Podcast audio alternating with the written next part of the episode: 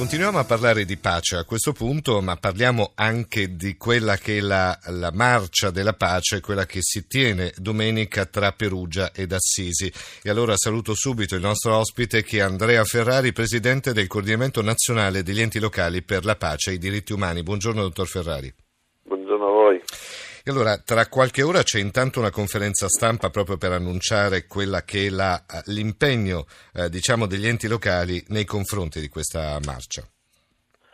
Sì, diciamo che oggi c'è bisogno più che mai di pace e quindi gli enti locali sono schierati, centinaia di enti locali hanno diritto alla marcia della pace, con convinzione. Certo, ce ne vorrebbero molti di più. Oggi probabilmente eh, in tempi di crisi c'è un po' di timore da parte di tanti a parlare del tema della pace anche nelle amministrazioni locali. Invece noi pensiamo che proprio oggi sia più che mai importante, in tempi di crisi, parlare di pace, certamente sì, con un linguaggio nuovo, diverso, con termini che declinano quel valore all'interno delle nostre comunità, con una modalità diversa. Però parlare di pace è un messaggio che si leva dalla terra di San Francesco, insomma ha sempre una valenza eh, che supera confini, lingue, religioni, insomma ha comunque una valenza molto importante. Tra l'altro stavo leggendo dei dati, ci sono quattrocentosessantasei città che prendono parte eh, alla marcia della pace di domenica, lo ricordiamo, domenica nove ottobre, e, e c'è di tutto, da ragazzi, bambini, giovani, studenti, famiglie, cittadini, insomma i rappresentanti delle associazioni, le scuole, i comuni. È una grande festa in sostanza questa marcia. È una grande iniziativa che vuole dare però continuità a un lavoro importante che viene fatto tutto l'anno da questi soggetti che hanno aderito, da tanti singoli, da tanti altri che magari non hanno mandato la loro formale adesione ma sono impegnati sui temi della pace.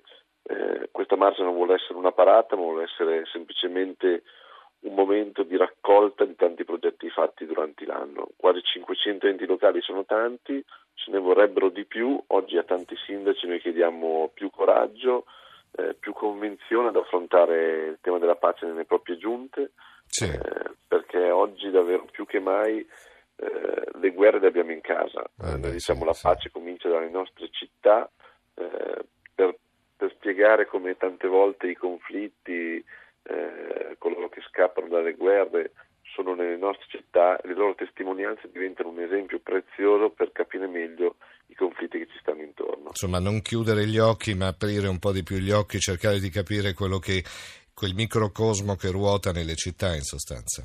Questo è fondamentale. Certo, per un sindaco oggi il tema delle risorse economiche, il tema della manutenzione delle strade, dei marciapiedi, mm. del verde pubblico è importante, ma non si possono dimenticare dei temi che oggi hanno una valenza assolutamente fondamentale. I sindaci sono chiamati oggi a, po- a portare avanti un lavoro di coesione sociale. Questo lavoro viene fatto ancora meglio se all'interno delle nostre città il termine pace diventa un elemento dell'azione politica, che vuol dire eh, cercare di portare avanti delle politiche eh, sì. di forte coagulo sociale all'interno dei nostri territori.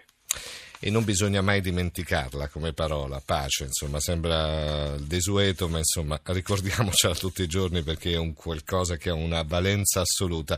Io ringrazio a questo punto Andrea Ferrari, Presidente del Coordinamento Nazionale degli Enti Locali per la Pace e i Diritti Umani, eh, buon lavoro con la conferenza stampa che ci sarà tra poche ore e soprattutto buona marcia della, della pace domenica, domenica nove ottobre. Grazie ancora, buona giornata Ferrari. Grazie.